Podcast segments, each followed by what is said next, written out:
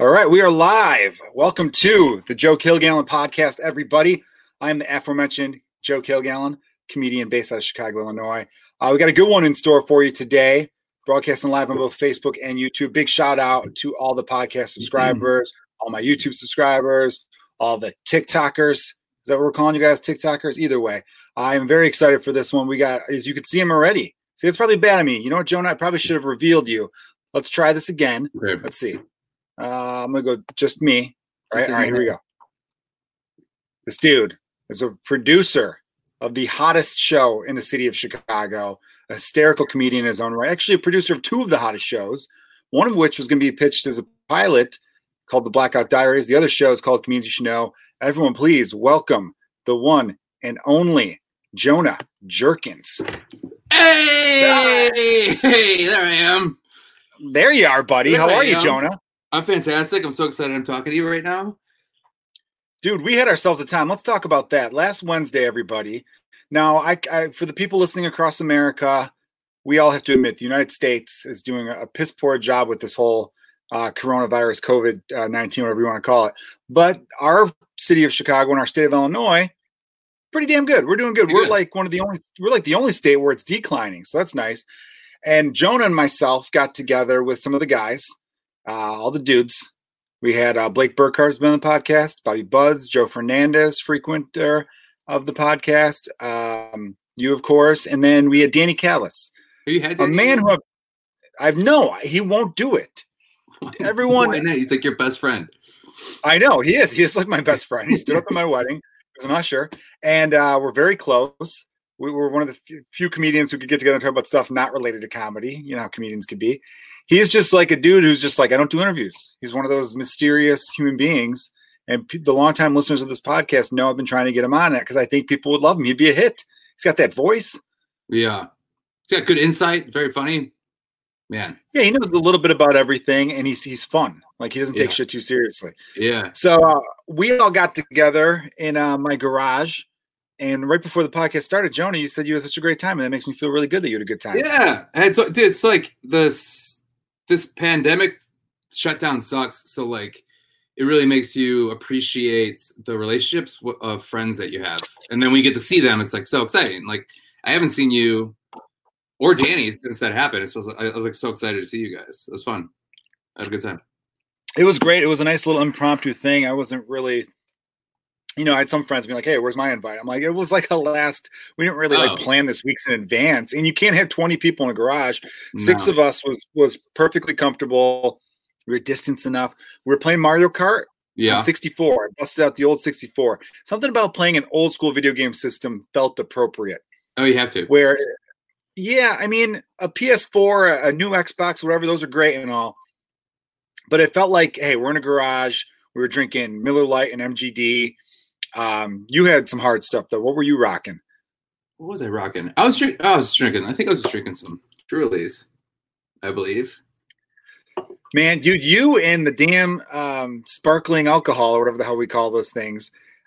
You were on that train way before everyone else. You were on the Truly bandwagon before White Claw was a thing. Holy shit! I was at a Target. You were just at Target. I was at a Target years ago, and I was walking down the aisle, and they had a 12-pack on sale for $10, and I was like, "What is this sparkling?" Like, I was like, "Hard seltzer," and I bought it.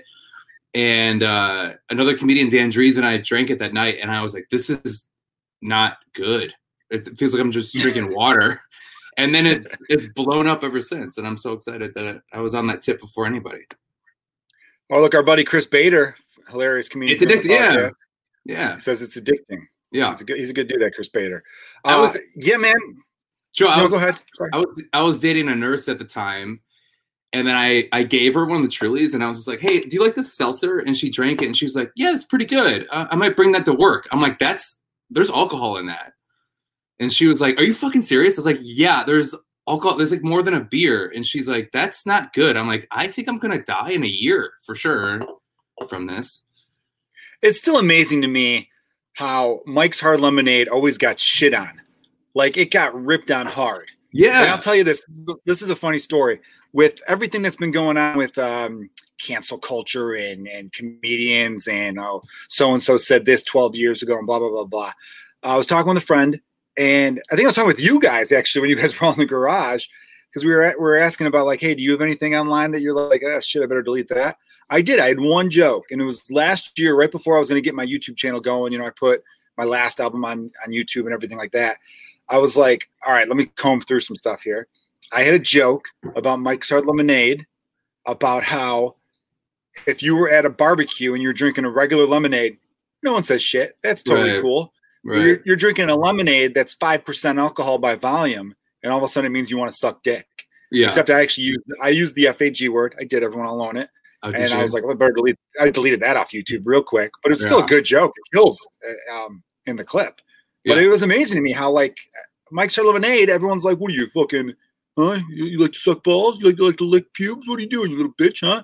But now White Claw, everyone's like, hey, no laws with the claw, bro. White Claw's cool. I don't know. I just feel like Mike's Hard Lemonade, everyone owes apologies to Mike's Hard Lemonade I drinkers. Agree. Yeah, I agree with that. And, like, Smirnoff Ice and all those, like, quote-unquote, like, girly drinks. It's like, yeah, it's crazy how this slid in, and then every macho guy is like, yeah, I love Truly, or I love White Claw. It's crazy. It's timing too. It's got to be timing, because everyone's fitness is a thing now. People are more into being fit. Yeah.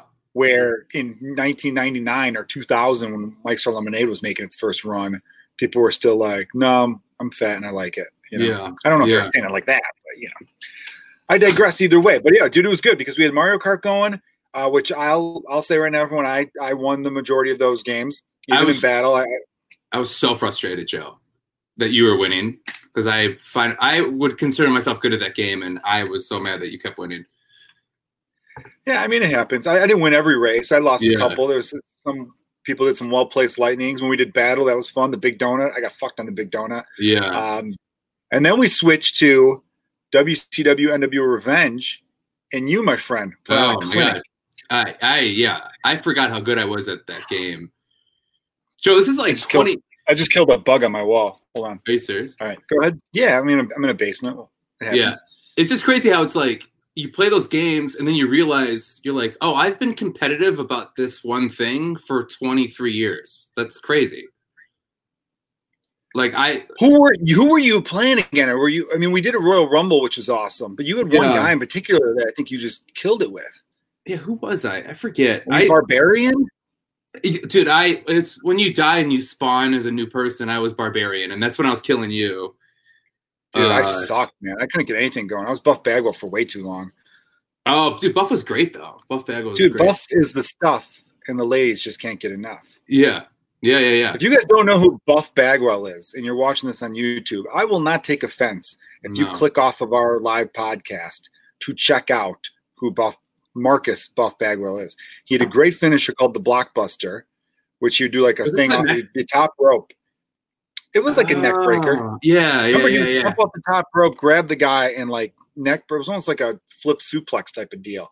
Yeah, I forgot. And then he rolled with, when he was with WCW, he was tag team partners with Big Papa Pump, Scott Steiner. Oh, that's right. Yeah, when they were in NWO. Yeah. Yeah. Dude, that little muscle. Do you remember that little muscle? Yeah, he had a little thing that was like right there. It's so weird. It's like an alien coming out. It was like, yeah. That shit. By the way, I look pretty fucking good right now. Huh? You look good, man. Yeah, look at that. Thanks, dude. I don't know. It's like... They say like you should get like you're supposed to get tan to make your arms pop more. Yeah, I don't know if everyone's listening knows this, but like think about bodybuilders. They all fake tan like crazy because it makes your muscles pop. It makes you look bigger. Yeah, you know, white people are like if you have two guys who are the same size, one's like pasty white and one's like, you know, black dude. The black dude's always going to look more ripped, even if they're equally ripped. It's just it's an eye thing. I should be careful. I feel like I'm slipping. I'm going down a path where it could make me look bad. No, you never know. You never know. I feel like any kind of reference to certain things, you gotta be careful. It's probably making it weirder that I'm bringing it up. That I'm pointing it out makes it weirder. You're right, son of a bitch. Dude. I like that you're bringing that up because, like, I don't know if this is a conversation we should have on live, but like when all this, it's a very good thing that's happening, and I like that it's happening. But like my newer podcast partner, was so afraid that we were going to get called out for maybe jokes that we've made on our podcast. And she like went through all of our podcasts listening and just was like combing through the tiniest thing like that could be taken the wrong way. And I don't know. I got upset because I was like, our listeners understand our context. Like, we're not bad people. We don't say bad things. We don't push the limit. It's a fucking, it's a podcast about The Bachelor. Like, there's nothing wrong to really be said, but it was, unless crazy. You say something like, man, enough with picking on white people. No, I'm kidding. You know what I mean? Oh, dude. It's but, like, yeah. Well, here's the thing about that. Go ahead. I'm sorry, Jonah. No, I'm saying, I mean, there's definitely problems with The Bachelor because, I mean, I've been doing the podcast for like 3 years now, and it's always like, why are you not picking a black bachelor? They had like a black bachelorette, and she was like my favorite bachelorette. So that's a problem, but it's like, I don't know, it's like kind of scary being a comedian that when you have stuff on YouTube, when you're like, yeah, I don't know, man, like 10 years ago, that was like, not necessarily an okay thing to say, but it was like, wasn't, you know what I mean? Like when, yeah, I mean, I've gone over like, this a few times, but it can't be like your joke. I think, yeah, like the joke I just mentioned, but I still think it's, I don't know why it's not being talked about more in the sense that, yes, you know, you could go back 10 years ago and if you say something stupid 10 years ago, it's still stupid. Right. But what kills me is that there's someone out there who's like, oh, so-and-so got a thing and I need to now try to tear them down. Like that comedian Shane Gillis on SNL. Yeah. He got a thing and not everyone, but some douchebag out there was like, I'm going to comb through all this stuff. It's a podcast. You know what I mean? Like I stuck up for a lot of so many podcasts, man, because you're talking like, think about Joe Rogan's biggest podcast in the world. Rogan talks for 2 hours, an average of 2 hours. Some of his podcasts are 3 hours long, but let's say on average his podcast is 2 hours long. He's done over 1,500. That's 3,000 hours. You're going to find shit. You're going to like, and what kills me is what you said is, you know, your listeners know your sense of humor. Like that dude, Shane Gillis on SNL, his listeners knew he was joking around, but someone takes it out of context and that's what's fucked up. You know what I mean? And that's where I can't stand like people who are like, they say that like they're liberals. I'm like, that's not a liberal trait though. That's just a piece of shit trait. Liberals are supposed to be like, if you don't like it, change it. No, that's what they said. Yeah. Yeah. Is this, I feel like this is, my man Kevin Hawkins says the problem is you have a favorite bachelorette. See, you do. And like I haven't watched The Bachelor or The Bachelorette the last couple of years. And everyone, for backstory, Jonah runs a podcast called Pedals and Pricks, which is a very popular Bachelor podcast. You talk about The Bachelorette as well? You guys just do the whole thing, right? Yeah, we do every episode. They're doing like best ofs right now, so we're not doing that. But yeah, we do Bachelor, Bachelorette, Bachelor in Paradise. They just did Listen to Your Heart, which I got shit on, but I thought it was pretty good. But yeah, we do all the. It's a fun. I like the one where they get them all on an island where you're like, oh yeah, dude, that's my. That's Bachelor in Paradise. That's my favorite. That's like, because like the way they edit it too is like they clearly are making fun of these people, which is kind of interesting. This is like a fun podcast, you know. Because like, no, that's cool, man. Do you watch reality shows? I do here and there. I don't. I'm not like that into them. It's not like my favorite genre. It's not my favorite genre of television. I'm trying to think of ones that I used to be into. I like Shark Tank for like a year or two. I watched that. Okay. It's on. I'll give it a try. What other ones? I used to like what's the other one that was pretty good? It's been a while. Yeah, yeah. I haven't really. The Bachelor I was watching for a while. I think when I lived in LA, I watched it like every Monday because it was on right before. Yeah, it was on right before like I'd run out to do this one open mic that our friend Lindsay Adams would run. So I was that's like a Monday routine. You know, not a lot of stand up on Mondays in LA. Yeah. I mean, the parlor and the Comedy Store. We'd go to the Comedy Store and hang out, try to get up on stage there. But because that Monday nights are just free for all. Is that when Amber was on though? No, Amber was on. Amber James, everyone, a friend of mine who's been on The Bachelor twice and then Bachelor in Paradise once. Yeah. It was interesting when she was on my podcast because it was right when the podcast was starting out. So I still don't know. I wish people would go back and listen to that one because, you know, still new to this format of the podcast. She told some really cool inside stories. Like they fuck with your head as a contestant. Yeah. They close. Like if that was filming right now, the people would, well, I don't know, pandemic, they'd probably tell them about, but a lot of stuff they wouldn't tell you about. They wouldn't let them watch the news. They made it so that you were only in that world, and they wanted you to like miss your family. Like you couldn't talk to your family. I think they wanted you to get emotionally strung out. That way you'd cry more, or you'd be more likely to fight another girl. Just like stuff like that where I'm like, ooh, that's interesting. Yeah. Get a little catty up in that bitch. Oh, dude. It's crazy to me because like we've interviewed a few people on our podcast that's been on the show. And it's like, I don't know how you feel about this with reality stars. Because like, I mean, Joe, you know, we're comedians. We work really hard at this. We're trying to get notoriety. You know, like you have this great podcast. So we're trying to like, just like figure it out, you know? And these people, they go from nobody knows who you are one day, and then a month later, everybody knows who you are. Like, could you imagine that? Like we had Diggy Moreland on who was a pretty popular person. And then he works at Groupon in Chicago. And he was talking about how like, before he was on, he would just like walk down the hallways and like nobody would even look at him and like even really recognize him. And then all of a sudden he's on the podcast. He's on the show. And then he's walking down that same hallway and people are like pointing, being like, oh, that's Dickie from the show. And like people will like give him roses as a joke. And it's just crazy how like, I had a friend that was on The Real World like years ago. And it's just interesting how like you go from nobody knows you to absolutely famous, kind of. And then that fame is fleeting, right? You're losing it so much. So you try to do whatever you can to like keep that going, you know? Yeah. I think the difference though, you're talking about like with us as comedians and stuff, with them, they weren't pursuing fame. I guess they were once they submitted the audition tape to be on The Bachelor. We're like, say 2 weeks from now, you know, one of your jokes on, you know, Instagram just blows up or whatever, right? And all of a sudden you just are swarmed with followers and you're a big deal now. It really wouldn't be overnight.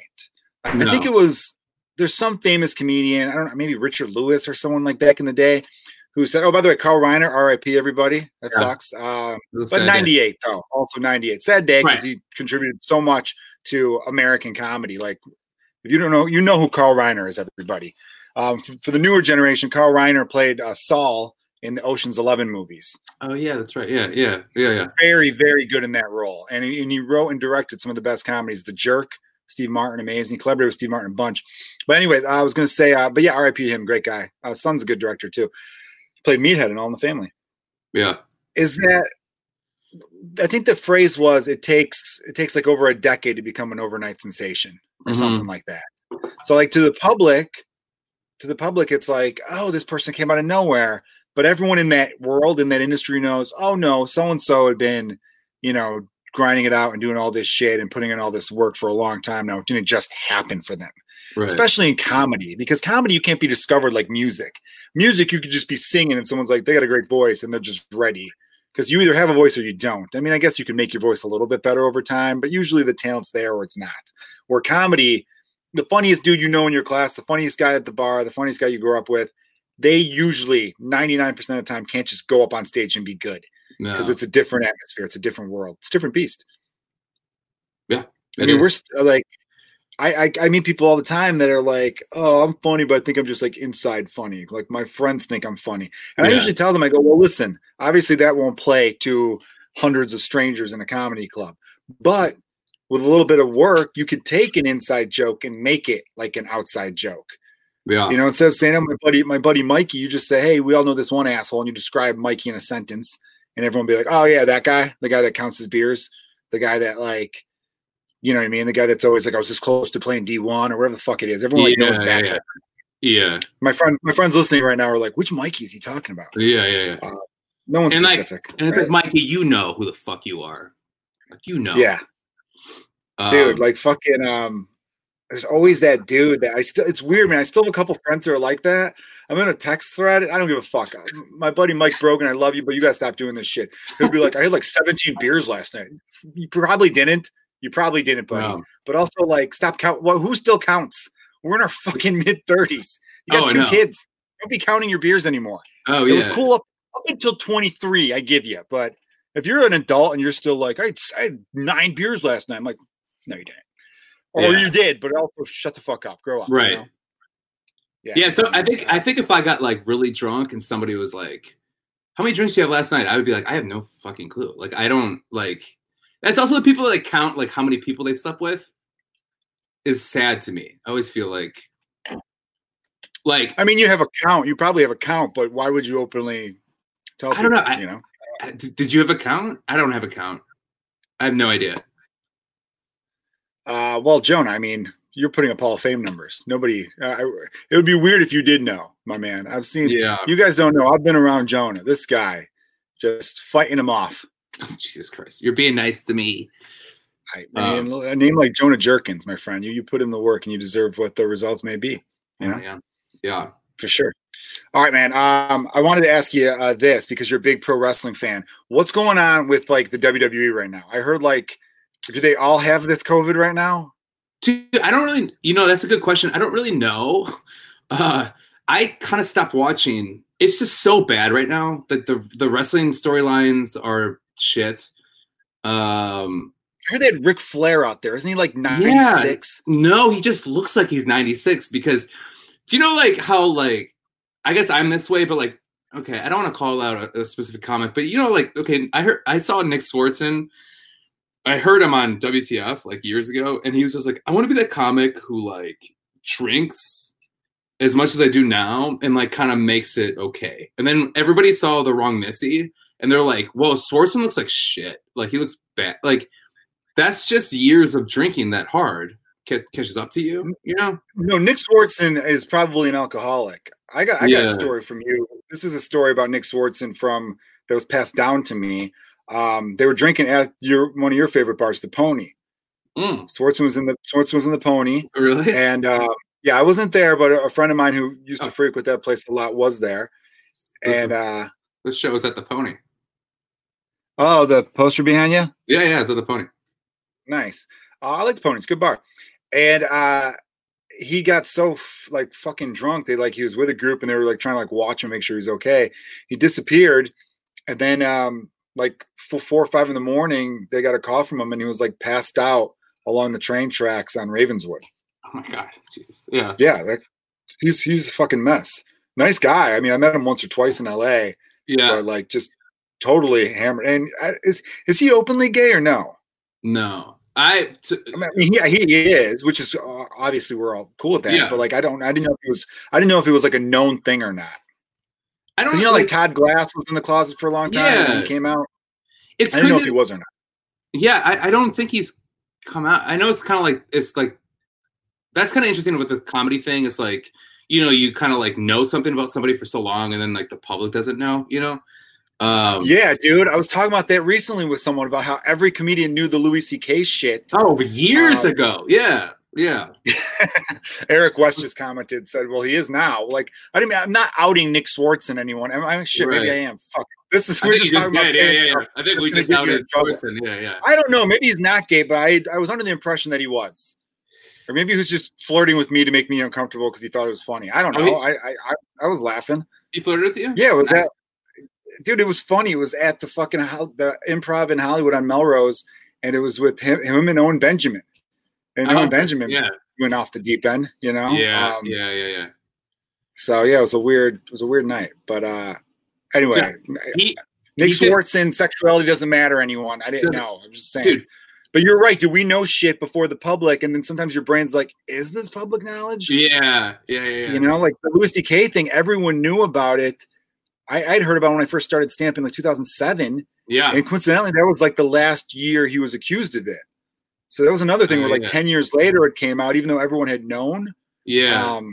It just, took some time, I guess. He did my college, and we all hung out afterwards. And what college did you go to? University of Wisconsin, Milwaukee. And he we went out, and he just wanted to hang out with the boys the whole night. I mean, he never I didn't know if he was gay or not, but I heard stories, and then it was, he was just he was not interested in meeting girls or, sometimes you're like where are the girls at? When you meet those comics, and he wasn't like that at all. Super nice guy. I had a lot of fun with him, but yeah, it's weird how I saw Todd.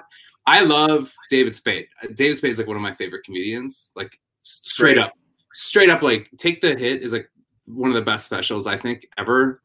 Because it hit. I watched it when I was in middle school, so it was like right at that. I wish your internet was working better, buddy.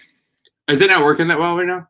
I'll just call it out. There's every 7 words you get a little bit of a like. I didn't hear the name of you named David Spade's special, but I don't know what the name is. Take you the went hit. Out right at that moment.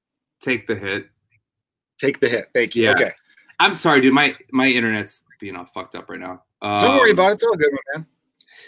People understand. We got a lot of big shit going on in the world. It's okay if they can't understand you every 9 words. Yeah, it's important. No, you were saying about David Spade, though. I'm sorry. Yeah, so like Marty DeRosa and I went to see Spade, and Todd Glass opens, and that's after he came out and he had the heart attack, and he didn't do any jokes about being gay or coming out or having a heart attack. And it's like, you're like such an interesting person. I want to hear jokes about that. Like, I want to hear who you are. And for some reason, I don't know why, but he just felt like he shouldn't like talk about that stuff. Or it's like so interesting to hear a person that was like closeted for like such a long time and then have to come out. And then like, I want to hear about that. I don't know. I just like, yeah, maybe he didn't want to, I don't know. Maybe he didn't want to like make people think that he was going to be like the new gay comic on the scene or something.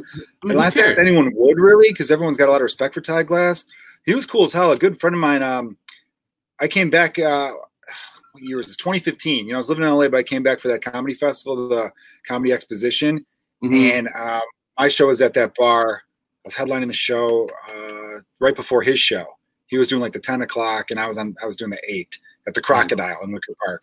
And he was, I think he was on the 10 o'clock. Yeah. And he couldn't have been cooler. Like my buddy Dan Guller, shout out to Dan Guller. He just became a fireman, and Todd wanted to talk to him about fireman shit. And I remember like leaving and then coming back because they were like this like outside little patio area, and the two of them were still like, you know, going on and on. I'm like, oh, it's not that interesting. You put the fires out. Come on, let's talk about some other shit. Right, yeah. I mean, no, I'm kidding. But obviously, he was just like one of those good dudes. You know what I mean? He didn't seem like, you know, he didn't see. I mean, not that he's like super famous, but he talked to every comic, and he talked to like every person. Like he was just a regular dude. That's so cool. A guy that was on Comedy Central 30 times that one year or whatever, because he was on Colin Quinn's show all the time. All the time. Yeah. But yeah, it's weird though, because what you were saying though, why wouldn't he talk about that? I think what makes us like our favorite comedians, and what makes like Bill Burr and Dave Chappelle such monsters, is that they talk about what's going on in their life. Yeah. And to, you know, survive a heart attack and like come out of the closet at that age in the same year, essentially, it's like, dude, come on, man, you gotta let us know, like, give us your take, dude. It's so I want to hear about that. Like, that's so cool. Like when comics start really sharing, that's when I'm like, I like them. Like, I think like was it 2 years ago, Chris Rock's last special, Tambourine, his second half was so good because he was like talking about like porn addiction and cheating and divorce, and it was like so personal. I loved it. It was so great. It was nice to hear someone say. It was really nice to hear someone say, "I was a shitty husband." Like he talked about it. Like, I was awful, and I was shit, and all this kind of stuff. Yeah, the first half of that special, I agree with you, wasn't much, but the second half was fantastic. Oh, the first half was bad because we have Twitter now. So when you have a comedian like Chris Rock back in the late 90s, early 2000s, giving his take on hot button issues, it's just boring now. It's like, we know, like everyone has 24-hour news networks. I mean, by noon, I could give a fuck about what's going on in the news. Right. Because I'm already bored by it, you know? So I don't want to hear a comedian's take on it. Yeah. I mean, you have to come at it in a really original way. That's the way I feel. Right. And that's why, like, when he switched to, like, his personal shit, I was like, man, like, because... here's a post. I didn't mean to cut you off. Todd Glass wrote a book about it. Not the same as the comedy routine, but I enjoyed it. Thank you, Eric West, for that comment. All right. There we go. Great. I would love to check that out. I would love to check that out. Yeah. Do you read? Are you a reader? Do you know how to read books and stuff? Well, I don't know how to read, but I have a lot of books. I always buy books and then I never read them. But I like owning books more than I like reading them too. Yeah. Like, it's just nice to look at a bookcase full of books. Yeah, dude. Like literally right above here, I have books. So I'm like, didn't read that. Here, I'm gonna tell you something. Here, here's a couple. I have Steal the Show, which is about storytelling. Never read that. I have the Publicity Handbook. Never read that. Clearly, you should check that one out. Yeah. Here we go. I have Competitive Advantage, which is all. I wanted you to take like a Kama Sutra out. Clearly, no. I have The It Factor, which is all about something. I don't. What is The It Factor? No, seriously, what is that about? Be the one people like, listen to, and remember. So it's about I think it's about Bezos actually. Jeff Bezos? Yeah, somebody. Oh, is this fun for you or no? Oh, it is actually, man. I'm hoping you'd get something juicy though. I have The Modern Gentleman. There we go. Which is a guide to essential manners, savvy, and vice. Does it teach you how to finger? What's going on with that one, huh? Yeah, it says right here. This whole thing's all about fingering. It's really nice. Don't go in dry with calloused fingers, you pieces of shit. No, dude. Do your fucking finger. That's a big problem right now with the gender inequality. If men know how to properly finger, not all men, obviously. The psychology of influence of persuasion. This is when I was really into sales, and it was all about convincing people to make them do what you want. I lent my book out, but I have the fuck is it called? I have the mystery book. Do you remember mystery? The pickup artist book? The pickup artist? I mean, obviously I never had to read anything like that. No, yeah, you're the most handsome boy in the world. You have a very pretty wife. 6 feet tall and I have blue eyes, so it's like, why would I need to? Right. I thought The Game by Neil Strauss was the big one. That's it. That's The Game. The Game. I have that, but I lent it out to Blake Burkhart's dad because he wanted to read it. Fuck off. Really? Is his dad single? I swear to God. I don't know. Yeah. Well, yeah, he is single because his wife died 2 years ago. But yeah. That took a dark ass turn, man. I was not expecting a dark turn like that. It did. Don't worry. He's his wife's dead. But like, come on, you could have said that gently. Joshua Jay's amazing book of cards. If you want to learn about cards, I totally forgot. Hey, everybody, Jonah Jerkins. By the way, I know some people are like they're really going through his fucking library. This is the last one we do. You might like this. I Can't Accept Not Trying with Michael Jordan on the Pursuit of Excellence. This is a very good book. This is just Michael Jordan quotes about how crazy. Anything Michael Jordan quotes, I'm all about it. I like a good quote book. Yeah, I've read books of like presidential quotes and stuff. They're nice. They're fun. It's an easy read and you get some wisdom out of it, you know. But dude, you reminded me with that magic book. Didn't you were like a production? You were production on what's the Carbonaro Effect? Yeah, I see like reruns for that on during the day all the time on True TV. Yeah, I had to sign an NDA, so I don't know exactly what I can say. But basically what I did is I would set up the people to get pranked was my job. So I would basically like the people that got pranked on the show like thought they were doing, most of them thought that they were doing an errand for a job that they had. And I was the boss at the job they had. And I would say, I need you to go to this Walgreens and I need you to buy like a blue pair of gloves. And then that's how Mike Carbonaro would know that person is getting pranked. Was kind of like, By the way, everything you described sounds like what you shouldn't be talking about if you sign an NDA. I know. But that was a few years ago, so I think I'm fine. You're probably fine. Whatever. Okay, well. Let me know if I have to take this one down. I've had to do that in the past for people. No, I don't care. I do have a couple podcasts I had to take down. They're on the Patreon, though, everyone. Feel free to check out the good old Patreon. Information right there at the bottom of the screen. Oh, my God. You had that. Was it the Joe, was it the St. Patrick's Day episode from 2 years ago? No, that one. Oh, man. That one never got published. We did a live St. Patrick's Day episode of the podcast was it March of 2019? Yeah, it had to be because we didn't do March of 2020. And man, did I get drunk? You at one point, I had the clip. I should post that one on YouTube. I'll post it on YouTube this week, everybody. With Nolan? Maybe Friday.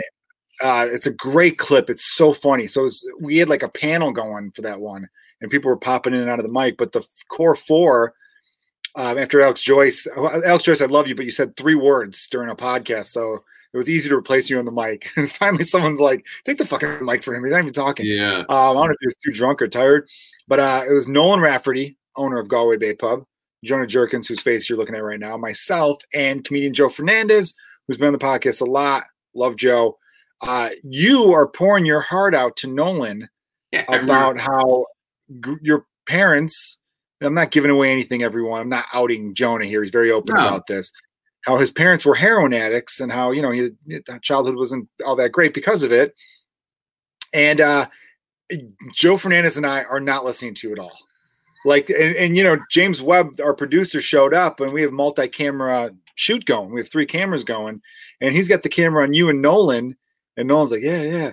And then you're talking, you're like, yeah. And then it was my mom's rock bottom hit when she found me. And then Nolan just goes, hold on. Hey, shut the fuck up, you idiots. And it cuts to me and Fernandez. And I'm just like pushing Fernandez, like laughing about something, totally ignoring you. And then Nolan's slurring his words because he's hammered out of his mind. And this is all at noon. This is at noon, everybody, on actual St. Patrick's Day. None of that parade day bullshit. Yeah. People usually in Chicago like to go, the Saturday before St. Patrick's Day we'll party. No, you party on the real day. And I pray every year it's on a Tuesday because the real people show up on a Tuesday. Anyhow, and it cuts to us, and we're like, you know, laughing like fucking children. And Nolan's like, hey, his dad died. Heroin. Shut the fuck up, you idiots. Yeah. And then he's like, we're like, wait, your dad died? And then Nolan's like, my dad's not dead. He's over there. Dad. Because his dad was playing pool and shit. Yeah. And then I'm like, oh, I'm sorry, man. I feel bad. I go, so tell me about your dad. You know, I'm slurring my words and stuff. And you're like, oh no, I was just saying about my dad. And then it cuts back to me. I'm on my phone. It cuts to you. And it cuts back to me. And I'm literally on my phone, just not paying attention. That's so funny. It really was hilarious. I was crying with laughter because, and then it went back to Nolan, and he was on his phone. You were pouring your heart out about this serious thing, and all three of us could give a fuck, not listening whatsoever. That was such a fun day. It's one of those days where you're like, yeah, I want to be creative and fun, and then it just ends up being a shit show, and you're like, I don't want anyone to ever. I think I blacked out. I blacked out on that podcast. For sure. No, that podcast was almost 3 hours long, and the video, everyone, I'm pretty sure is completely all the way up on my Patreon. So if you ever want to check that out, check out the Patreon. I think like $3 a month. Be a great way to support the podcast. Hey, everyone listening, what's $3 a month? One less beer. Bars are closed anyway. They're closing in Texas and Arizona tomorrow. Can't go to bars. Well, Chicago's open though, actually. Yeah. Have you gone? Yeah. I have not yet. I was going to text Nolan because Galway's open. I want to go when it's chill. I didn't like, look, you know me, Joan, I'm a big bar guy. I love pubs. Yeah. But I didn't want to, like, the first day, everyone's going to be like there, and it's almost like an amateur hour type of thing. Yeah. It's like your New Year's Eve or your St. Patrick's Day where you're like, all these people who it's like, really? Really, Jonathan? You went to a bar 3 times last year. You just had to go on opening day. You were dying. You were all cooped up. It's like, that's what killed me. All these people who never exercise a day in their life, quarantine shows up and they're all like, I got to find a gym. It's like, why do you, excuse me, everyone. I just didn't get it. I didn't get that way of thinking. Dude, I've been doing a lot of walks. Like that's like my quarantine, like thing. Walks are good. Yeah, and I've been doing like 10 miles a day, dude. It's crazy how much I'm doing. But it's so 10 miles? Yeah, I walked 10 miles today. Yeah. I walk 10 miles probably at least 4 times a week because Marty, who's been on your podcast, was all about walking because he's in his 40s. And that's such a dick way to say it. That is such a dick way to say it. I know. You know, he's walking out because he's old as fuck and the knees are going, so that's all he's got. He went up an incline and then like pulled his calf muscle because he's old as shit. Says the guy who's 37. So like I just wanted to beat him in his steps. So I've been doing so many steps. That's like, dude, I have no direction right now. I don't know how I mean, you have 2 kids, so understandably that's like good. I have no direction. I have nothing that I'm shooting for. I don't, you know, like. So my only goal is trying to beat my step count. Like, that's all right, Jonah. What? Jonah, I'm here for you. Yeah. I'm here for you. Let's talk about this. You feel sad about having no direction, right? Yeah. Do you have any fears right now? Are you worried about the future? Oh, dude, my anxiety has been through the roof. Is yours has not? No, it has been, man. There's a lot. Like, I try to, you know, everyone who knows me knows I'm a very positive guy. You know, I'm very uplifting and positive, and sure, even keel, always in control of my emotions. Uh-huh. I've just, it's weird because we don't know. When the thing we do, we never thought it would just cease to exist, essentially. And I'm optimistic. I mean, you know, Comedy Bar is doing rooftop shows. Yeah. I did a show in Wisconsin on Saturday. We should talk about this. Yeah, I did a show with comedian Rebecca Gibson. The two of us went up to Wisconsin.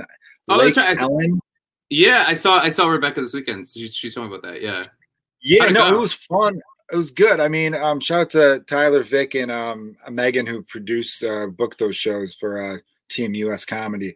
It was good. It was just like, it was weird to be out, and it was good for the circumstances. The people in that town, and it's a small town, I get it. That pandemic didn't hit them. It didn't happen to them. Like, I don't think they're aware of the rest of what's happening. And the sad thing is usually until it's too late, you know?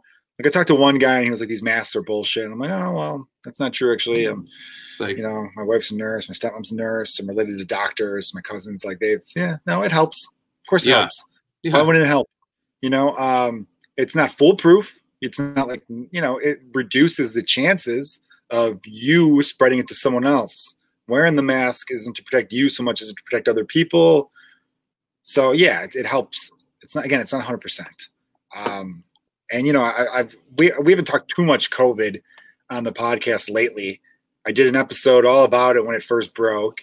It's a real thing, everybody. I mean, if you're healthy, you're probably going to be okay. But, you know, there are I've heard of healthy people who died, and people were like, I can't believe this shit. Like, it has happened. Over 120,000 people have died. Have certain states maybe fucked up numbers? Perhaps.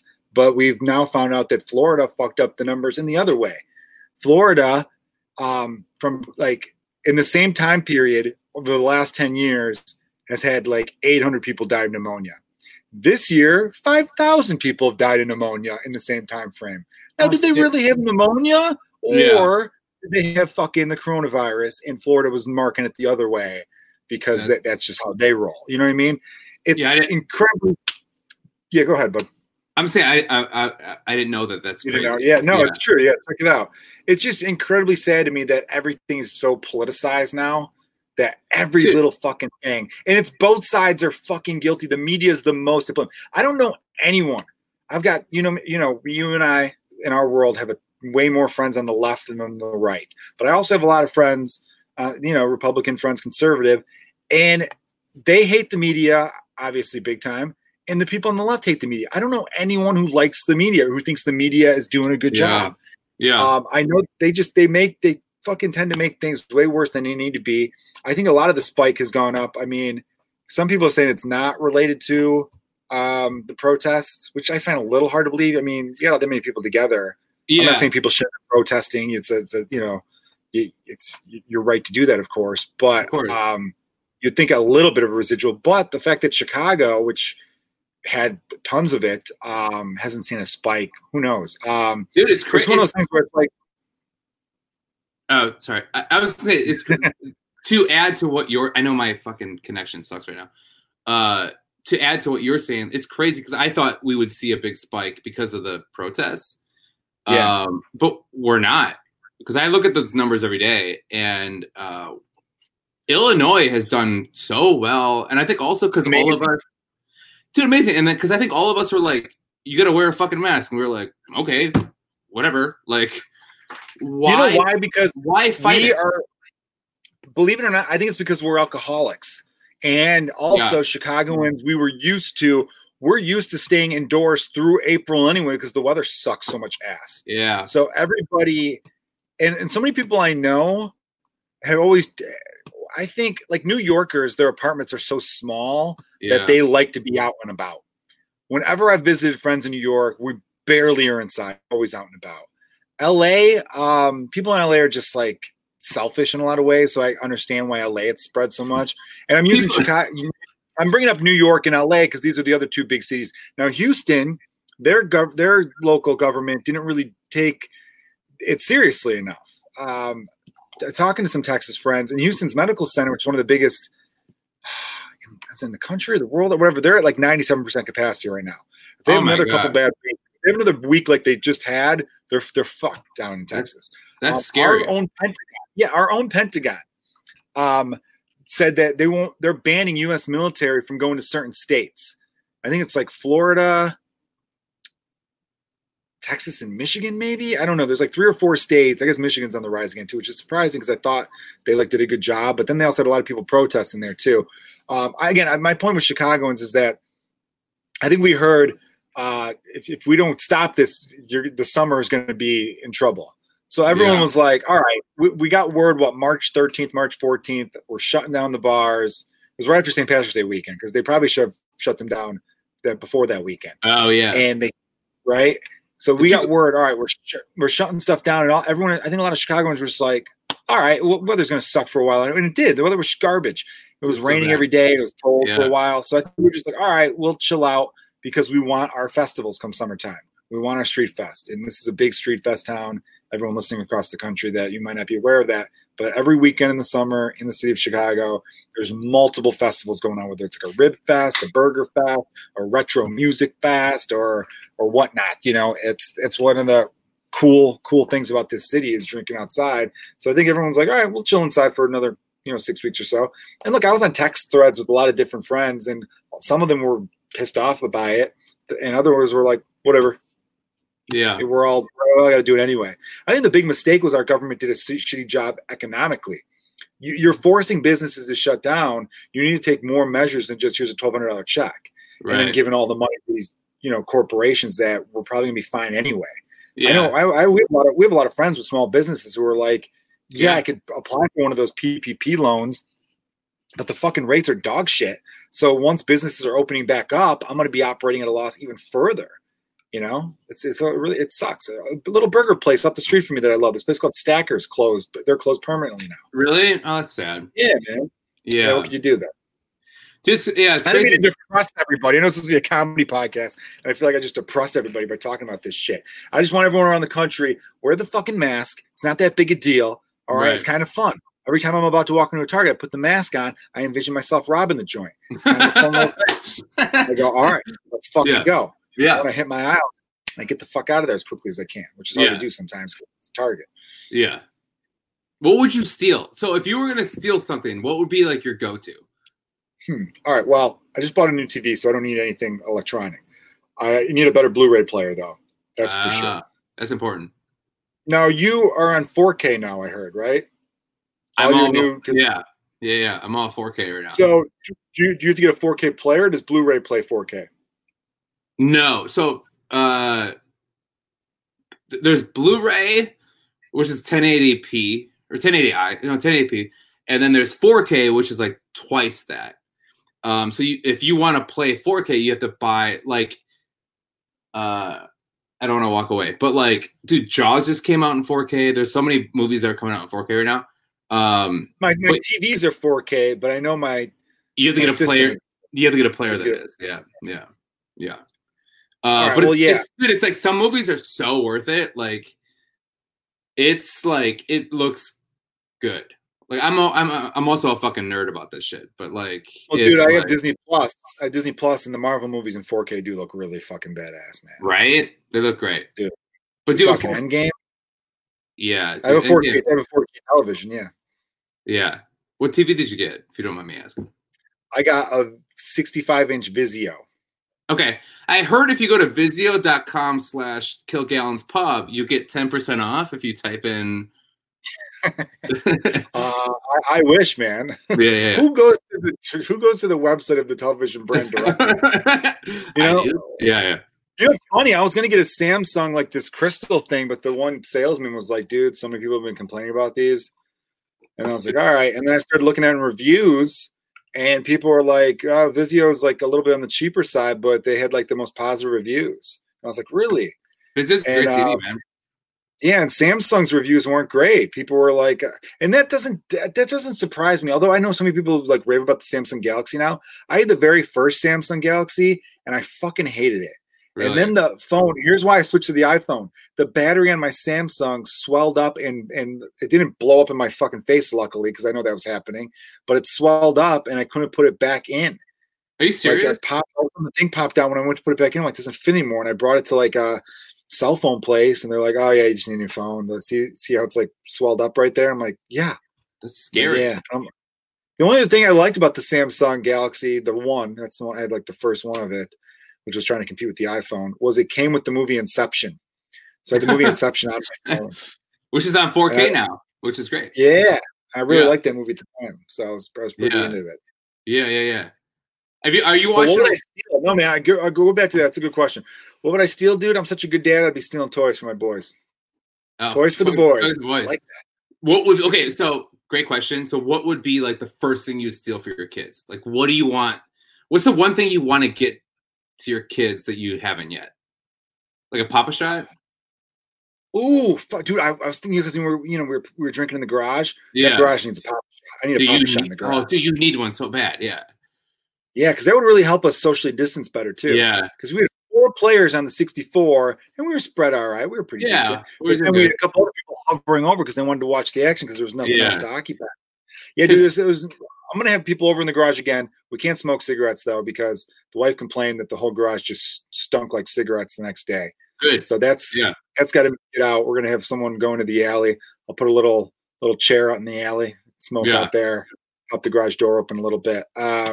What else do I need in there? I need to like better. Now the lighting's fine, but I need to decorate it a little bit more.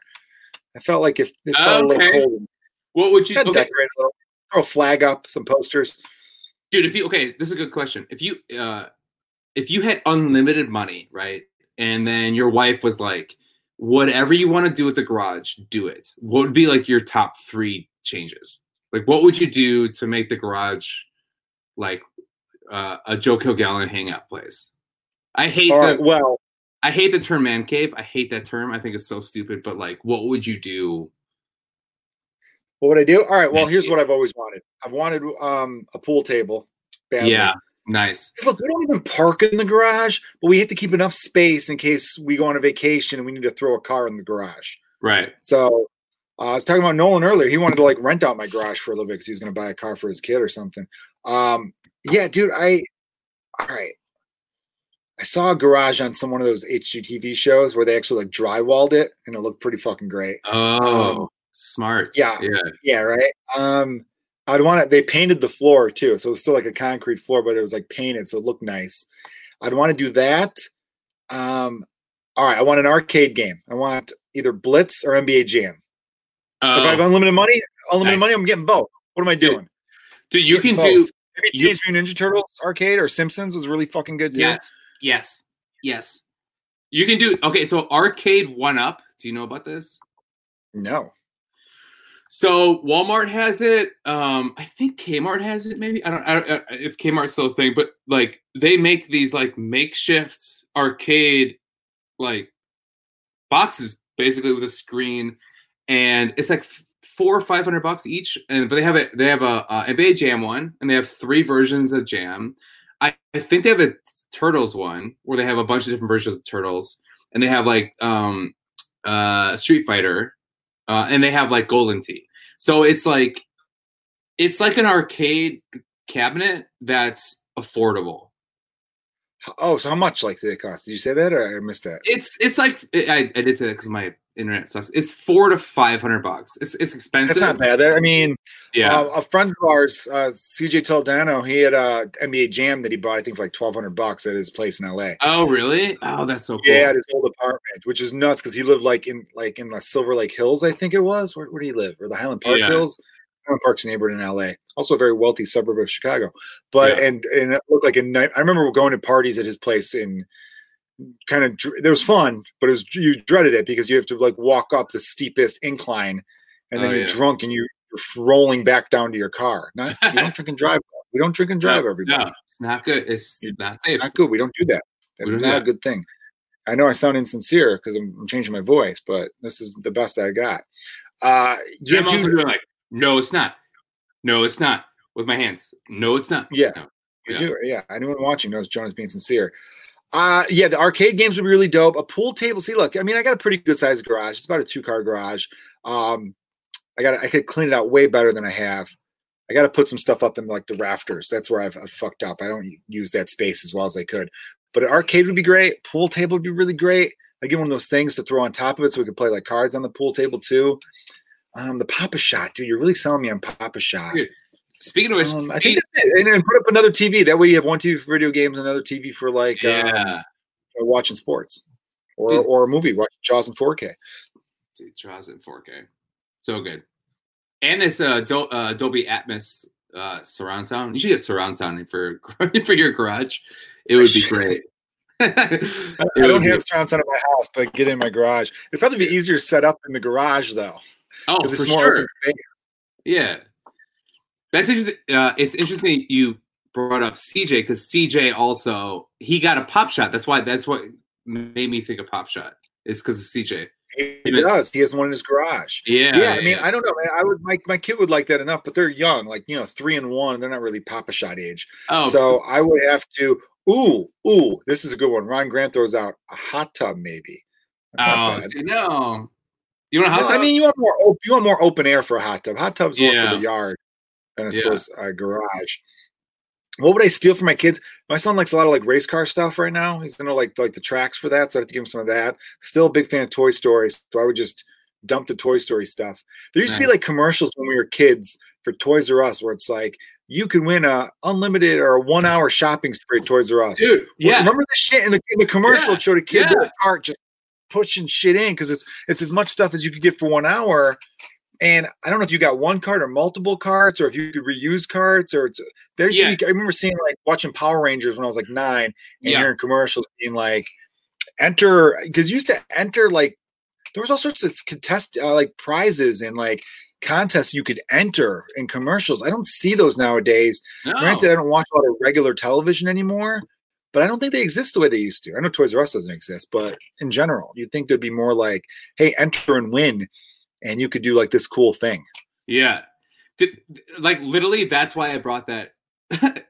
That's why I asked you that question, because of the shopping spree thing where you would like, you have 5 minutes to get whatever you want inside one cart. And I would always plan any store I would go to as a kid. I would plan what that outcome would be for me. Like I would go here first, throw the shit in because it's smaller, and then kind of build up to bigger stuff. Like, it was like I'm in my 30s. I still do that in my brain, where I would be like, okay, if I want an unlimited shopping spree, this is exactly what I would do. And like, do you remember Nick? Do you remember Snick at Night? Yeah, Snick at Night was what was that? Wouldn't it be just regular Nick at Night when it was old stuff? Yeah, but it was Saturday Nick at Night, so it was like did they have like Tales from the Crypt and stuff like that? Yeah, no, it wasn't Tales from the Crypt. What was the scary show? Are You Afraid of the Dark? Yeah. And they would do this thing where they would, if you entered in to their contest, they would call you up, and if you answered like, "Hey, it's Nick at Night," you would get like that shopping spree thing, and I never entered in, but I always thought I was going to get the call. So like at that Saturday, I would tell my mom, do not answer the phone. I answer every phone call. And it would be like, stick a night. Even though like I never entered into the contest. Like that thing's like our kids, like your kids, our kids, my 5-year kids, they'll never know that excitement of a phone call, a house phone call. Where you're like, dude, right? That's a good point. I used to have so much fun prank calling people or just, dude. Yeah. I remember even in high school, we would answer the phone in like dickhead ways. Yeah. What was the one? My one friend, because we'd hang out at his house all the time. My friend Pat Gamboni, fun name, good dude. He, we would answer his phone and be like, Gamboni, some are home, some are home, some are not. Yeah, it's a great name, right? Yeah. My one friend had one that was like, so inappropriately evil, but also hilarious. he would answer the phone and say, Cook County abortion. I can't say the whole thing. Never mind. I can't. I just remembered halfway into it. I'm like, no, I can't even do it. I can't. Everyone subscribe to the Patreon. I'll say it, cause I'm going to do a little bonus with Jonah tonight. I'll post it tomorrow. I'll say that full one. I can't even say the whole fucking thing, dude. It's not even worth it. It's not worth it for the laugh, man. So I feel like I bitched out everyone. I feel like I bitched out on you guys on that one. Damn, no. I feel like Joe, so here's my story. So I would, on like Wednesdays, I'd visit my grandma who lived like 30 minutes away from me. I'm from Wisconsin. She's 30 minutes away. And I would call my friends on the landline and I'd say, hey, come over, hang out. And they're like, okay, cool. And then they live like 3 blocks away. So they would, I thought it was so funny that they would come all the way to my house with their bike, probably a dyno VFR. And nice. Yeah, and then knock on my door and then nobody would answer. I lost probably 3 friends because I was like, hey, come over, hang out with me. And then to me, I thought it was the greatest prank I've ever done in my whole entire life. And I was in a different, I was 30 minutes away. I was a different city. Dude, right? That is so fucking dumb. I'm sorry. I love you, but your big prank was come over to my house. Yeah. You weren't home. I wasn't home. Dude, thought it was like the funniest thing. That is like, you know, it's a really underrated television show of the last decade, a show called New Girl. And that's my favorite show. Yeah. Really? It's one of mine too. I've been watching reruns of it before I go to bed lately. It's on Netflix. So and good. So good. I got another Netflix show I want to ask you about because I'm starting to watch it and I'm enjoying it. You ever watch a show where you're like, I'm enjoying the hell out of this, but nobody really talked about it? Does that mean it was bad and I just had bad taste? Is it the floor? Whatever? Is it The Floor Is Lava? No, it's not The Floor Is Lava because everyone's talking about that. I haven't checked that. Oh, really? I didn't know that. Okay. It's not that one. But here's what I was going to say about New Girl. The one character, Winston, is played by, I forget the guy's name, Lamar something or other. He's from Chicago. Funny dude. Lamar Crawford, right? No? Lamar. No, he's so funny. He's a funny. He's a very funny stand-up comedian too, LaBelle Crawford. He's also Bill Burr's partner in Breaking Bad. Yeah, that's right. Yeah. So anyway, they talked about how his pranks either went way too big or too small. Yes. And that's why I feel like that his example was they were like, they cut to him where he got someone deported and they're like too big. And then it cut back to where like the one character Schmidt's eating cereal and he's like, what's this, a blueberry? And then he's just like, gotcha. It's like, okay, I like blueberries. That wasn't it. Like too small or way too big, you know? Yeah. And I feel like that's yours. By being like, come on over. I got him so bad. Dude, that guy, that actor is so underrated in that show. He's so funny. And I hate that he doesn't get the recognition. All the actors on that show are really funny, dude, I feel like. I have a Jake Johnson is Jake great. Johnson. I have a comedy crush on Jake Johnson. I think he's so funny. Like, he's great. No, he's fantastic. The guy who played Schmidt, I forget his name, is really, really good. Oh, he was actually in a movie that's over here by me. Wolf of Wall Street. No, was he in Wolf of Wall Street? No, he looks like he would be. Yeah. The Big Short. He was in a couple scenes in The Big Short. He plays one of that's one of the young. No, I'm thinking of The Big Short. Yeah, he's great in that. Yeah, he plays one of the young mortgage broker guys in Florida, where they're like, we'll give a mortgage to anybody.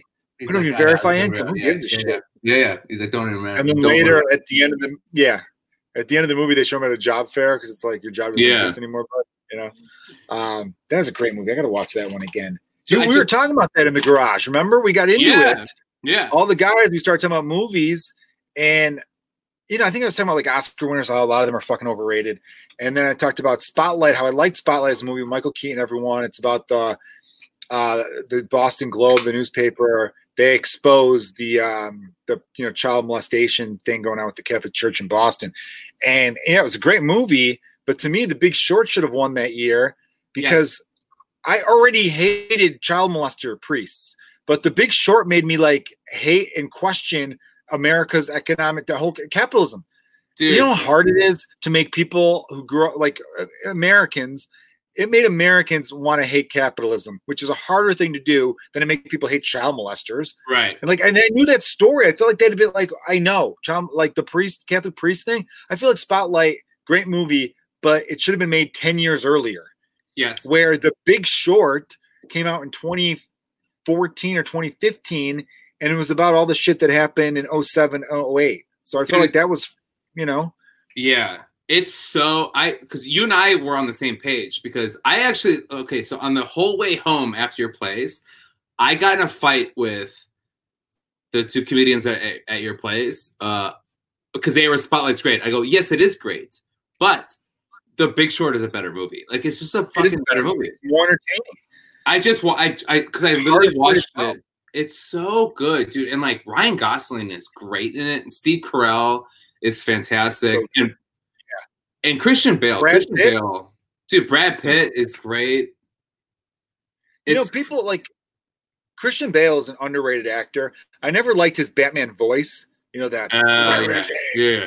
Oh, Batman, where is it? Like that kind of shit. You know what I mean? Yeah, like the Joker's a madman. Like whatever the fuck he always did. Like he overdid the Batman voice. Someone made a good point about the Batman voice, saying all the other Batmans were idiots because they didn't disguise their Bruce Wayne voice. Yeah. Or he actually disguised it, which made him smart. Because, you know, Bruce Wayne's such a big, like, star of a citizen in Gotham that someone would have been like, doesn't Batman sound like Bruce Wayne? Maybe. But either way, I just didn't like the voice where it's just like, where is that? You know, that kind of shit. But he's a great actor, man. American Psycho, fantastic. The Fighter. Dude, you ever see The Fighter with Mark Wahlberg? So good in The Fighter. Yeah. I love. Stole the movie. He won the movie for that. He won a best supporting for that. He's great. Yeah, man. Jonah, I want to talk movies with you now, just to give everyone a little tease right now. It's good. Yeah. It was good to have a fun, silly little podcast here where we talked about some fun shit or some somewhat serious stuff. I now am gonna hold Jonah back for a little bonus in which we're gonna play Fuck, Marry, Kill. I got a big box of DVDs here. Is that the ones I gave you?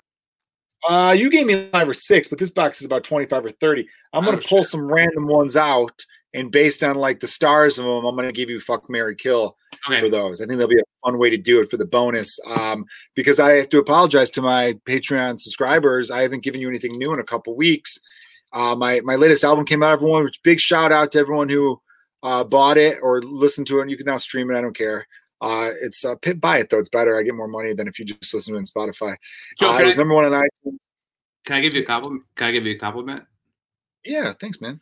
Dude, Joe, like, okay. So I've known you for a long, long time. I've known of you for even longer. And you've always been like one of my favorite comedians and your first 2 albums were great. But like this last album absolutely was incredible. And I think if anybody likes you even a little bit, they have to buy it. Because it's fantastic, and like I really love where your comedy's going, and you're like such an inspiration to me, and I love it. You're great. Oh, thanks, man. That's really nice. Yeah, dude. Yeah, I mean that. I'm glad you like it. The album's called "I Didn't Say Anything Bad." The previous ones are available too. "Pay Attention" was my first one in 2015, and "Can't Complain" was last year. I think I like "Can't Complain" a little bit better. I don't know why. Really? I was thinking about it the other day. Which of the two? Which of the two do I like a little bit better? And I think I like Can't Complain. I don't know. Other people have told me this one's my best. They go, and it should be. You want everyone to get better than the previous. Right. Yeah. I think, I think Can't Complain it was a cool part of my life where the first half was written before I became a dad and the second half was written right after I became a dad. Yeah. I almost made it. I almost wanted to push it where I was going to be one theme, one topic, but really it's broken into like 2. If it was like, back in the day we have a side A and side B of the record, side A would have been all about before having the kid and side B would have been after the kid. But instead, really, if you notice, I open with some like silly shit, but then when I get into it, I talk about, all right, we're planning on having a baby. And then it ends with the delivery. Yeah. So I thought about making it one theme, but I the first half's like I'm going to become a dad. What's that going to be like? Blah blah blah. And then the second half is just kind of like some life stuff, and then I circle back. But this last one is about I have 2 kids now, so yeah, I had some more It was more, a little bit more fatherly wisdom, I suppose. Okay, so I'm gonna derail this for a second because I really want to ask you this because like you're younger than I am, and I respect you as a person and as a comedian. Like, thank you. Yeah, thank you. You're welcome. How was that? Like the moment your son was born. Like how? Like what kind of change is that? Like I'm such a virgin to that. I don't know. Like that's incredible. I don't know if it could be summed up in like a sentence or two. So we had a fun thing where we didn't know the sex of either time. We didn't know boy or girl going into it. I didn't know. Interesting. Okay. It was my job to look first and then tell my wife. So both times I was like, oh, there's a baby and oh, that's a dick. Boy, yeah. And like, dude, it's really surreal because you're getting to know, you're seeing the woman growing, yeah, and, this belly and kicking like crazy. Like the last like 6 weeks, it's almost like there's a little gremlin in there moving around doing like, and then all of a sudden it's like, it's there. And there's a thing that kind of comes over you in this weird sense where it's like, oh, that's mine. Not in like a weird possessive, controlling freak type of way, but it's almost like you're my baby. And like in that moment, it's like pure joy. And you almost feel like, and I've said this to a couple people, and I don't, it's weird to say because you don't want to come off. I don't know what the word I'm looking for is. So you don't want to come off like what I'm experiencing is better than what you're experiencing or something, right. Because it's unfair to people who don't want to have children. If you don't want to have children, good. I'm not saying good. I'm saying like good for you for knowing what you want. Like, you know what I mean? If anyone I know who says they don't want to have kids, I will never try to convince them otherwise. Because if you don't want them, you don't want them. That's fine. There's enough children out there. I think the point I'm trying to make is I felt like I didn't know you don't know what love is until you have a child. Yeah. Okay. Like I love my wife. You love your family, obviously. You love your friends. I love my wife to death. But there's something different about being a parent and having a kid, and that is completely different. Like, yeah, man, it's nuts. It really is. That's so cool, man. I'm like so proud of you, and like, I consider you a very close friend, and like, it's just like so cool that like you have two fucking beautiful kids and you're such a good dad, and it's great. It's amazing. Like, dude, it's like so cool. And thanks, Jonah, man. I appreciate that, buddy. Yeah, dude, sorry that we're getting really serious here, but it's like, no, I know for sure. It's I get it, dude. I appreciate it, dude. But like, it's like that Louis. Okay, not to bring up Louis, but like that Louis C.K. bit where he can bring him up, man. He did some stupid shit, but he still has some great jokes and philosophy. Dude, that one joke where he's like.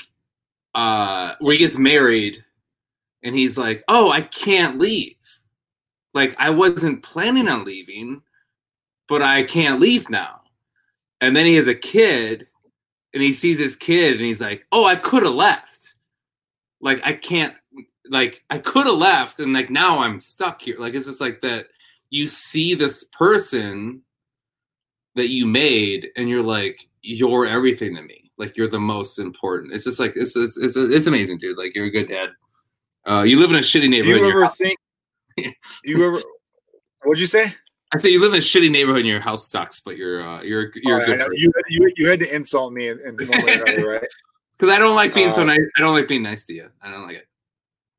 My neighborhood doesn't suck. It just there's not much happening, I guess. It's a family neighborhood, you know? No, it's a good dude. It's such a good I can't live in the trendy parts of town anyway. I can't afford them.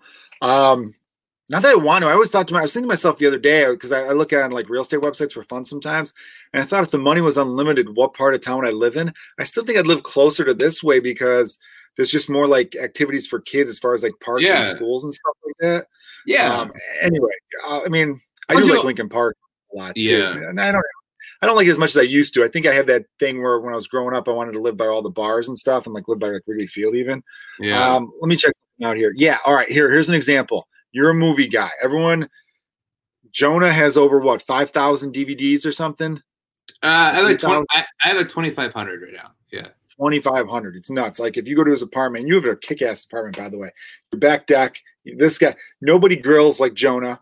Nobody when he has people over. That's why I can't wait to get back out into doing regular stuff again.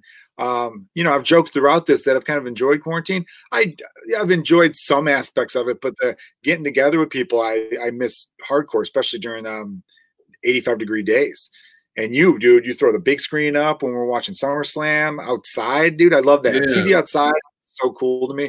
So but anyway, cool. Since you're a big movie guy, I figured this is a good call. The movie Manchester by the Sea. Have you seen it? Dude, no. I want to see it so bad. I heard it's fantastic. All right.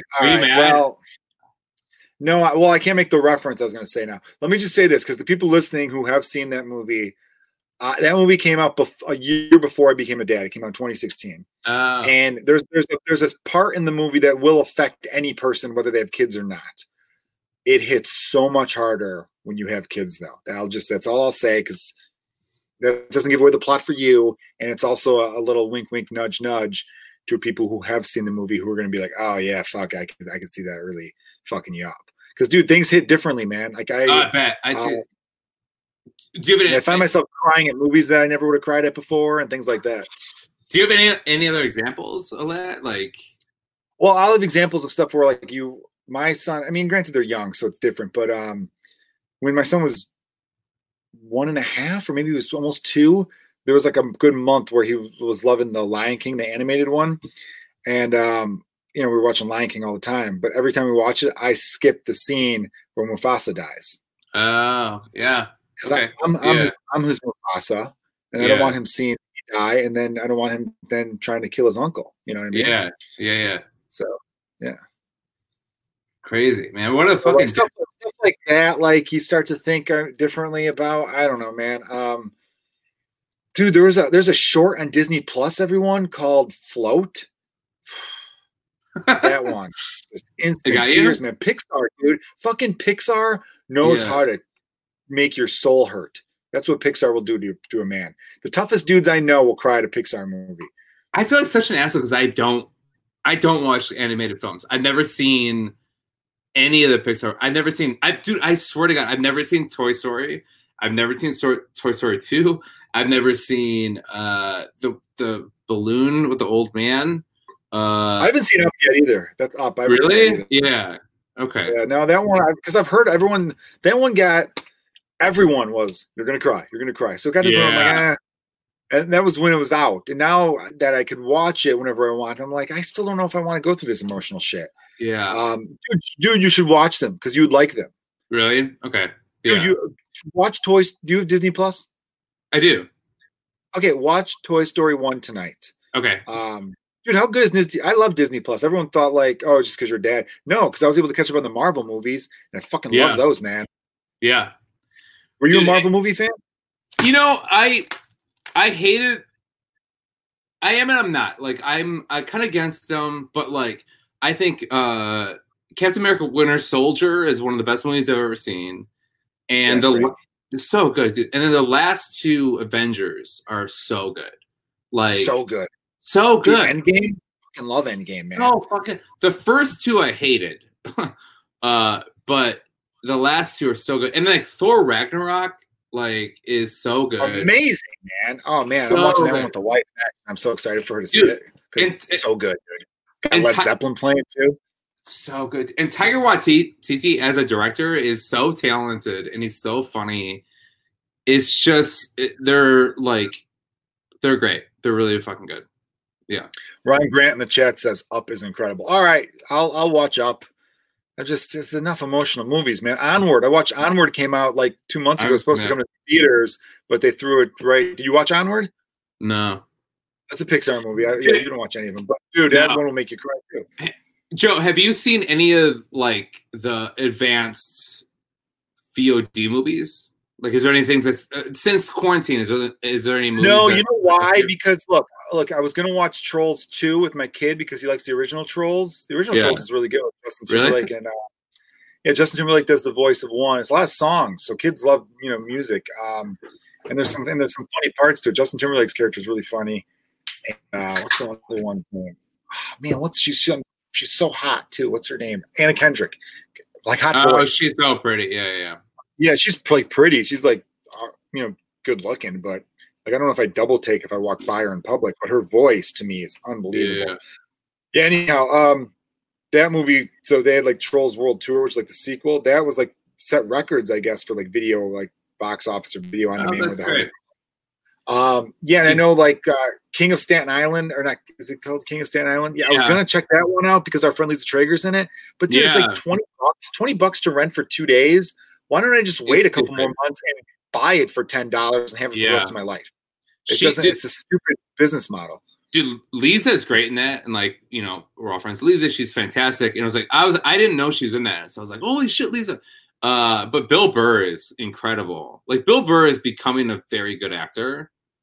Bill Burr is slowly getting into and I'm glad he got this big role, and I'm hoping it spins into some other bigger parts because I think he could carry his own movie, and he has yet to be a guy where it's like Bill Burr and The Rock star in Boston guys doing Boston shit or whatever it is.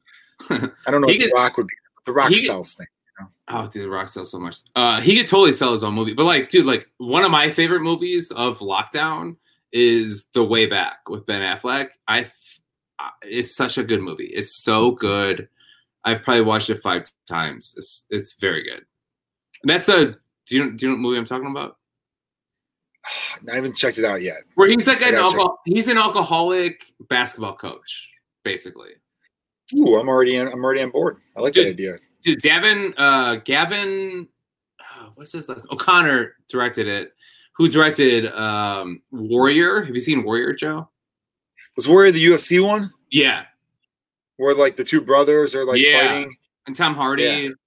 So good. And then he also did the hockey. You probably like this. The hockey movie where Kurt Russell's the coach. What is that? Oh, Miracle. Yeah, he also did Miracle. Miracle's good. I like Miracle.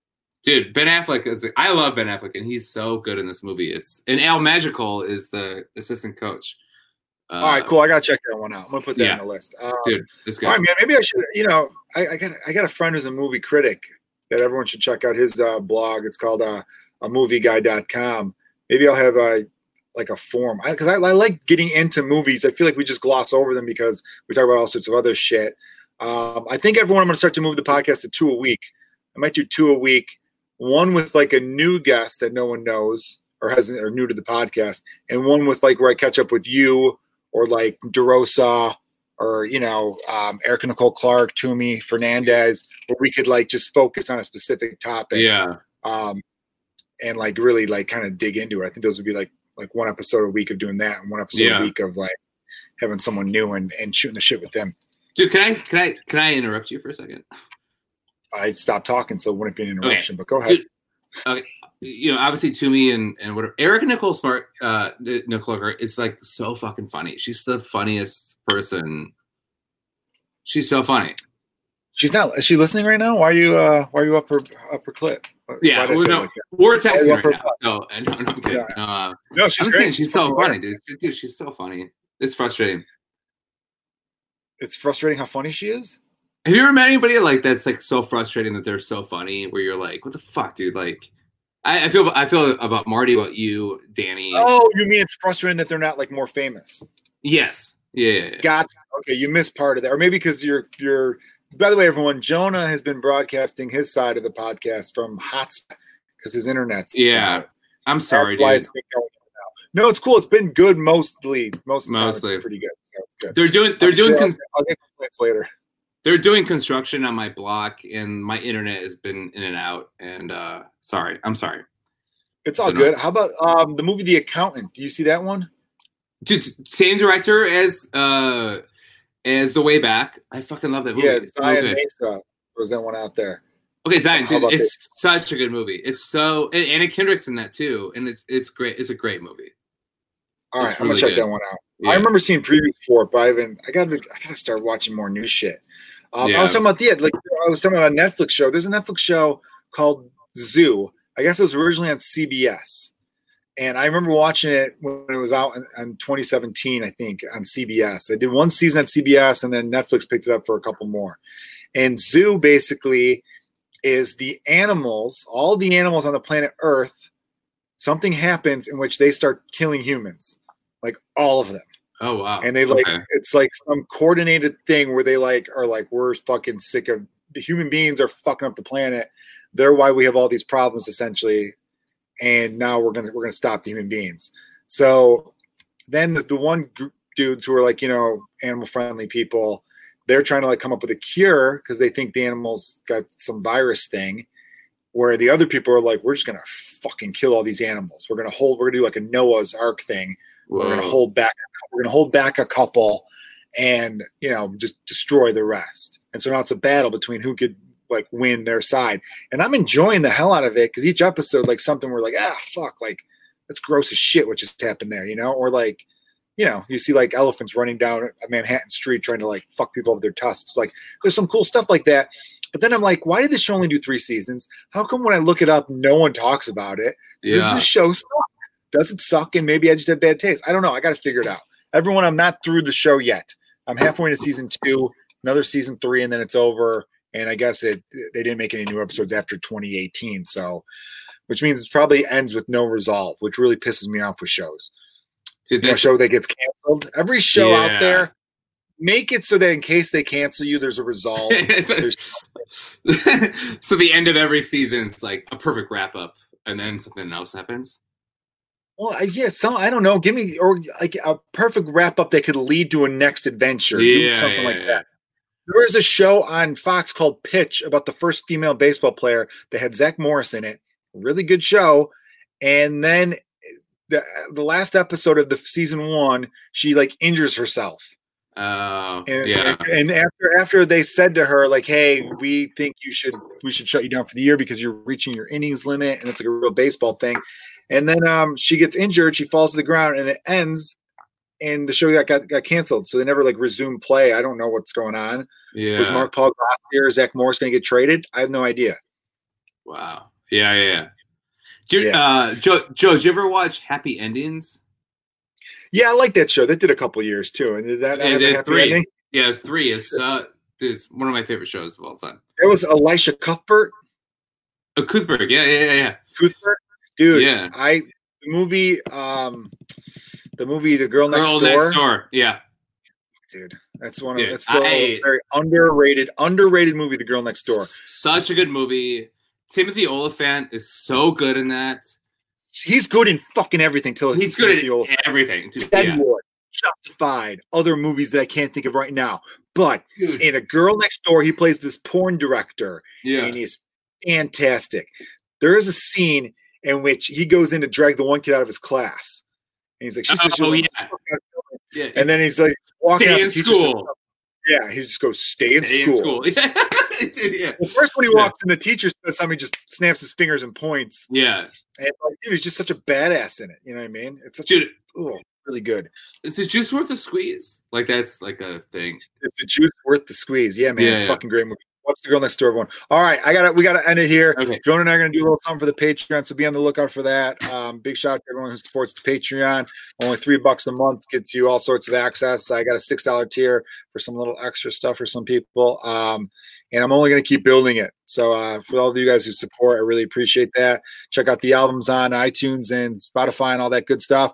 Check out Jonah's podcast. It is called Pedals and Pricks, everybody. Pedals and Pricks. It's about The Bachelor. Even if you don't like The Bachelor, you'll enjoy it because Jonah's hilarious. And his co-host, Kristen Fenchek. Is that correct? Yeah. She is also very funny. So funny. Great. Yes. Yeah. Definitely check that out. Everyone, this has been the Joe Kilgallen Podcast. Thank you for listening. Cheers.